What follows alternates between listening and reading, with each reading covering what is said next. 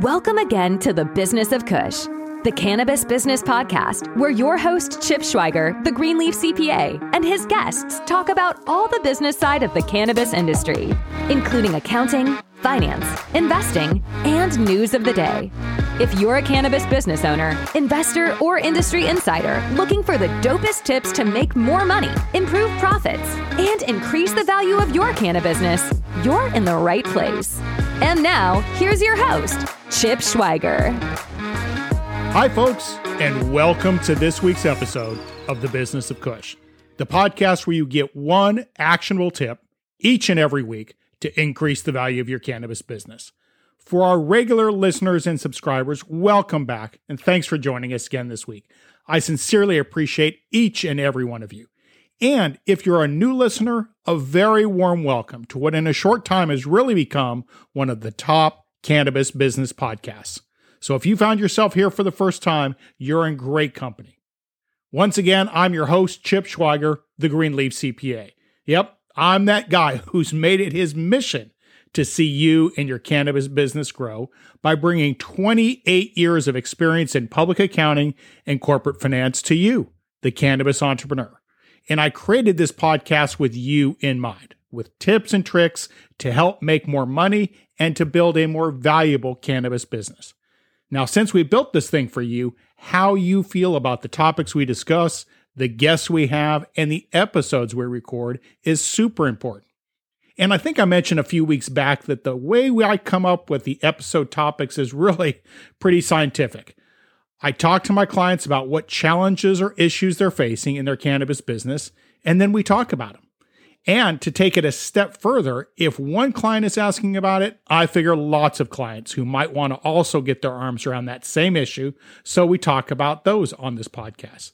Now, one of the most exciting markets out there is New Mexico. And I was visiting with a client the other day about the challenge of pricing products for his dispensary in that new market. And then a few days later, the same discussion with a processor about pricing strategies for a new distillate product. So that got me to thinking about pricing. The most important aspect of marketing and selling a product is pricing. Business owners often settle on an option without considering all other options, copy competitors, or guess at what they think they should charge customers because it's too difficult to think through every possible variable in detail beforehand. Knowing which pricing models work best in the cannabis industry can simplify how you price a product and give you confidence knowing that you're not simply guessing. And since humans are irrational, product pricing is just as much an art form as it is a science. So, for today's episode, I'll break down the scientific side of how to price your product. There is lots of research out there on the art of pricing, but my hope is this discussion will provide you with the tools and strategies you need to create a reliable, data backed pricing structure for your product or service. There are lots of product pricing strategies out there based on the study of human psychology. Ending your price with a nine or a five, for example, is called charm pricing. And millions of businesses have used charm pricing to price their products, and it's proven to increase sales. Or there's something called the rule of 100, which is a fantastic psychological hack to maximize the perceived magnitude of your discount, no matter the discount size. So, with the rule of 100, businesses use percentage amount discounts for items under $100 and dollar amount discounts for items over $100. Now, without a doubt, psychology is an important part of pricing. But let's take a look at scientific approaches and strategies. Follow these steps to arrive at the optimal price for your product. Okay, step number one is find a base price by getting to know the common pricing strategies in your industry. Cannabis entrepreneurs should take advantage of the most innovative pricing options available to them. And that's why we're talking about it this week. I mean, if you want your cannabis business to navigate through this ever changing industry like no other before us, you might want to look at pricing. And one of the most simple ways to price your product is what we call cost plus pricing. So, cost based pricing involves calculating the total costs it takes to make your product or deliver your service, and then adding a percentage markup to determine the final price. So, for example, let's say you're selling an edible product with the following per item costs. The material costs are $10, the labor costs are $4, overhead is $2, which makes the total cost of $16. Then you add your markup percentage, let's say 50%, which is kind of a retail industry standard, and you add that to the total cost to give you a final product price of $24, which is simply the $16 times 1.5. Now, if you remember our charm pricing tactic from the beginning, you actually might mark this product at $23.99. Now, this method is simple, it's fast, and it lets you quickly add profit margin to any product you intend to sell. Market oriented pricing, also referred to as competition based pricing strategy, market oriented pricing compares similar products in the competition to the market. So the seller sets a price higher or lower than their competitors, depending on how well their own product matches up. If they price it above the market, they're consciously pricing a product above the competition to brand yourself as having a higher quality or better performing item. If you copy the market, that's selling your item at the same price as your competition to maximize profit while staying competitive. And if you price your product below the market, you're using data as a benchmark and consciously pricing a product below competitors to lure customers into your store over there. Now, each of the above strategies in the market oriented model has its pros and cons.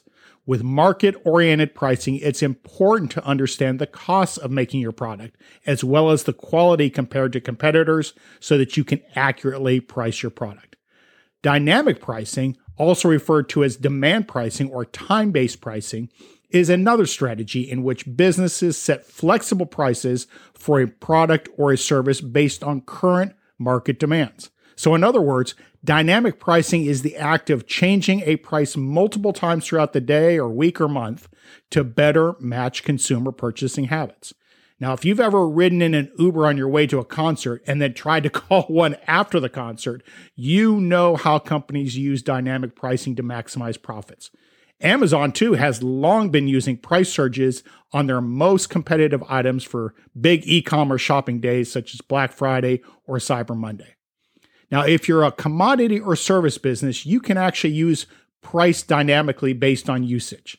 And a usage based billing method is popular among utility providers and can also work if you're a toll processor of oil, for example.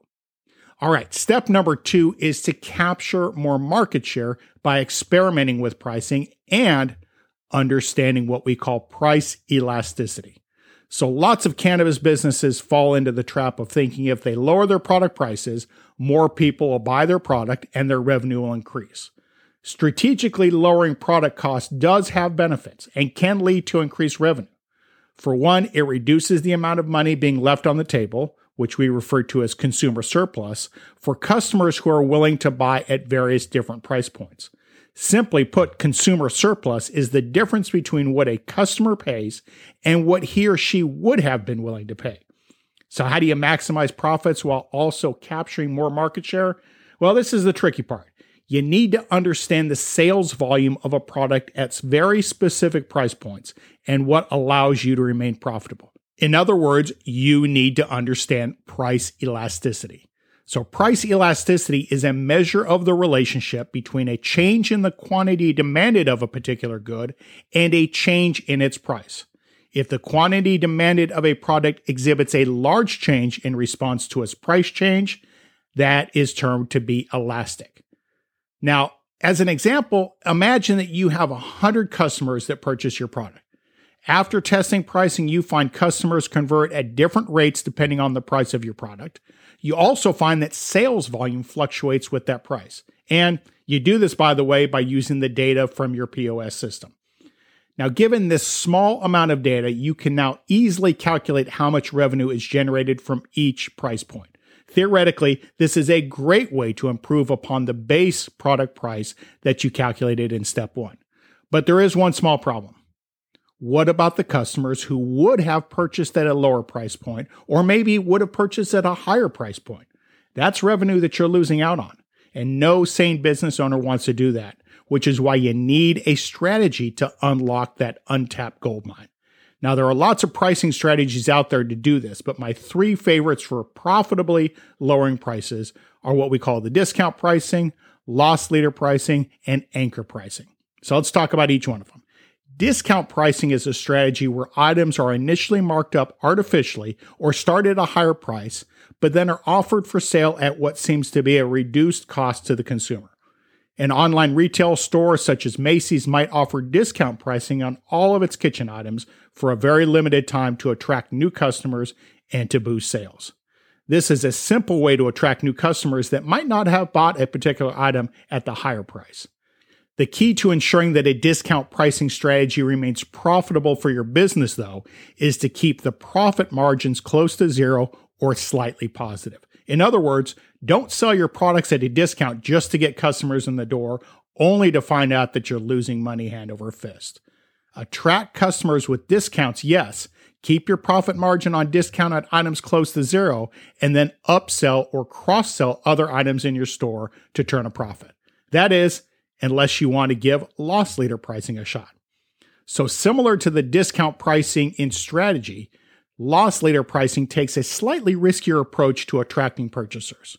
Now, according to Inc. magazine, loss leader pricing is an aggressive pricing strategy in which a store sells selected goods below cost in order to attract customers who will, according to the loss leader philosophy, make up for the losses on highlighted products with additional purchases of profitable goods. So you might start with a web special page that you'll promote via email and through social media. Just be careful not to actually try to sell anything on social media. But the key difference with loss leader pricing versus standard discount pricing is businesses often know that they will not make a profit on the items sold as the loss leaders. And that starts with a deep understanding of your product costs and profit margins. And if you remember back to episode eight, we talked about what trends are coming for the cannabis industry. And one of the tips was to create a valuable business by keeping customers in your dispensary for as long as possible. It's been proven that the longer they stay in your store, the more they purchase. So you might experiment with loss leader pricing to help attract a large number of customers who otherwise would shop elsewhere but be sure to apply other techniques to keep them in your store, and some of them will buy additional items with a higher profit margin. Now, there's also something we call anchor pricing. There's a great video of Steve Jobs announcing the iPad price on stage in 2010. Now, he rhetorically asked the attendees what he should price the new iPad at. He says, quote, if you listen to the pundits, we're going to price it at under $1,000, which is code for $999.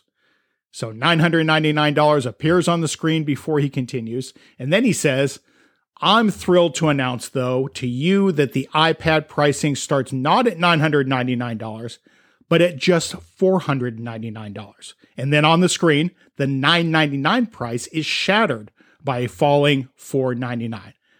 That's anchor pricing at its absolute finest. So, anchor pricing is where you display your regular price and then visibly lower the price of that item in the stores or online. And it works so well because it helps you create an image in shoppers' minds, even instantaneously, that they're getting an incredible deal. Little do they know that the regular price was made up in the first place.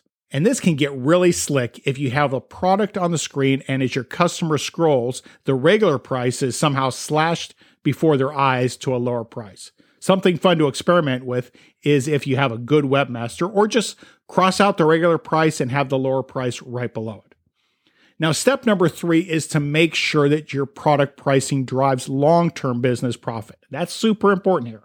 So, at this point, you should have some idea of where you're going to start with your pricing of your product. But our work isn't quite done yet. To ensure that you maintain long term product profitability, you must analyze your current business metrics as well as design a plan to constantly experiment moving forward. So, the pricing strategies covered above offer good guidance on how to price a product. However, the mix of pricing strategies that you implement in your cannabis business must result in enough income to cover your overhead expenses while also leaving you a bit for profit and to spark continuous growth. Now, overhead expenses are a whole host of costs that are fixed. You should consider them including rent, manufacturing costs if you're a processor, staff salary and related costs, packaging costs, and taxes. And don't forget, especially about taxes and the fact that you are taxed on gross profit rather than on net profit because of 280E. I recommend calculating your overhead expenses on a monthly basis. That way, you'll have a running and accurate total at all times, allowing you to proactively price your product based on your findings. Now, if you find you're operating at a month over month net loss, you can quickly make decisions to return to profitability. There are many things that directly affect the pricing of a product, and that's why it's important not to allow your pricing strategy to remain static. Prices that fluctuate and move with the market will help increase revenue and decrease consumer surplus. Now, here are three great ways you can experiment with your pricing. One is raise your price on your best selling items. Now, we've talked before about how lowering product prices can lead to a reduction in consumer surplus. Well, raising your prices can have a similar positive effect. If one or more of your products is selling at a high volume, experiment with raising its price ever so slightly. This will increase your gross revenue and allow you to make up for any other products that aren't pulling their weight. One way to offset the potentially negative impacts of raising your prices is to experiment with pairing higher prices with a non cannabis spiff like a t shirt or a grinder. This will help you make your customers happy while also increasing your bottom line. Another trick is to take advantage of seasonal discounts or promotions. So, seasonal sales and promotions are one of the best ways to attract more customers to your physical store. Even something as small as offering free rolling papers can help to increase customers and revenue. And if worse comes to worse, you can model, don't copy, but you can model what your competitors are doing. As with any great business or pricing strategy, looking towards the market, particularly to your competitors, is a great way to stay on top of current pricing trends. Everything from stock market fluctuations and employment rates to new laws and trends can affect the price that people are willing to pay for your product. That's why it's important to keep an eye on the market and on your competitors. But remember, you are operating on your terms with your overhead expenses and your profit margins. So while it's great to evaluate how they're pricing their product, you need to put your business first. Tons of cannabis businesses are vying for customers' attention, regardless of what vertical you're in.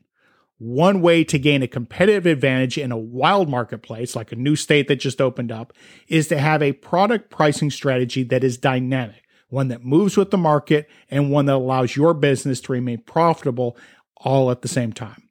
Now, the last thing you want is customers leaving your store because you failed to adapt and update the value of your product. Use these tips consistently throughout the year. Save this episode so that you can come back to it, or go to our website at bizofkush.com and bookmark this episode. Do whatever you have to to keep yourself accountable for ensuring that your product pricing strategy remains competitive. And if you do want to visit more on this, just drop me a note at chip at thegreenleafcpa.com. Okay, let's get to our last segment, and that's the one that we call News of the Day. News of the Day. All right, let's see. Our first article comes to us from MJ Biz Daily, and the headline reads A few states could still legalize marijuana through legislatures this year. Now, a handful of states remain in play to legalize medical or recreational marijuana through legislative action in 2022. But other efforts have faltered in recent weeks as some legislatures have wrapped up their work for the year. Rhode Island remains the most likely to legalize recreational marijuana, while Delaware, from a recreational standpoint, Kansas, from a medical standpoint, and North Carolina, from a medical standpoint, are all considered as having a moderate to actually a strong chance of passing bills this year. These states, if they legalize, would generate hundreds of millions of dollars in marijuana and ancillary business opportunities down the road. Now, earlier this year, you may have heard us talk about Mississippi lawmakers legalized medical marijuana, and Maryland's legislature referred recreational marijuana to the voters in November. A restrictive medical marijuana measure in South Carolina was seen as likely to pass when, in a stunning action just last week, the House leader killed the bill, saying it included an unconstitutional tax increase, which is, quite frankly, kind of bullshit. But, anyways, the bill's longtime sponsor is scrambling to see if he can get something done before the legislature adjourns this Thursday, such as attaching the measure to another bill. Now, the reason I mention all of this is the push for legalization state by state is still going on and it's not dead.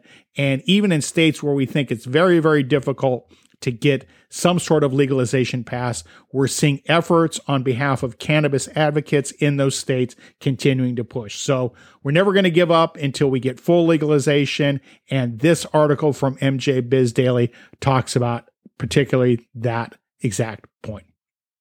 Okay, another article comes to us from Forbes magazine, and the headline reads federal appeals court rules that Delta 8 THC is legal. So you may have seen this one in the news, but I want to dig into it just a little bit more. So a federal appeals court in California ruled last week that Delta 8 THC and other cannabinoids derived from hemp are legal under the 2018 Farm Bill, even if the substances have psychoactive properties. So, in an opinion from the Ninth Circuit Court of Appeals, quoted by cannabis news site Marijuana Moment, the judges, the panel of judges rather, wrote that products made with Delta 8 THC are generally legal under federal law, which defines hemp as any part of the cannabis plant, including all derivatives, extracts, and cannabinoids that contain less than 0.3% Delta 9 THC by weight. So we kind of already knew that. The federal statute is silent, though, with regards to delta 8 THC, the court said in its 3 to 0 ruling. So, regardless of the wisdom, and I'm quoting from the court now, regardless of the wisdom of legalizing delta 8 THC products, this court, meaning the appeals court, will not substitute its own policy judgment for that of Congress. Uh, and this was written in the court's unanimous decision by Judge Michael Fisher.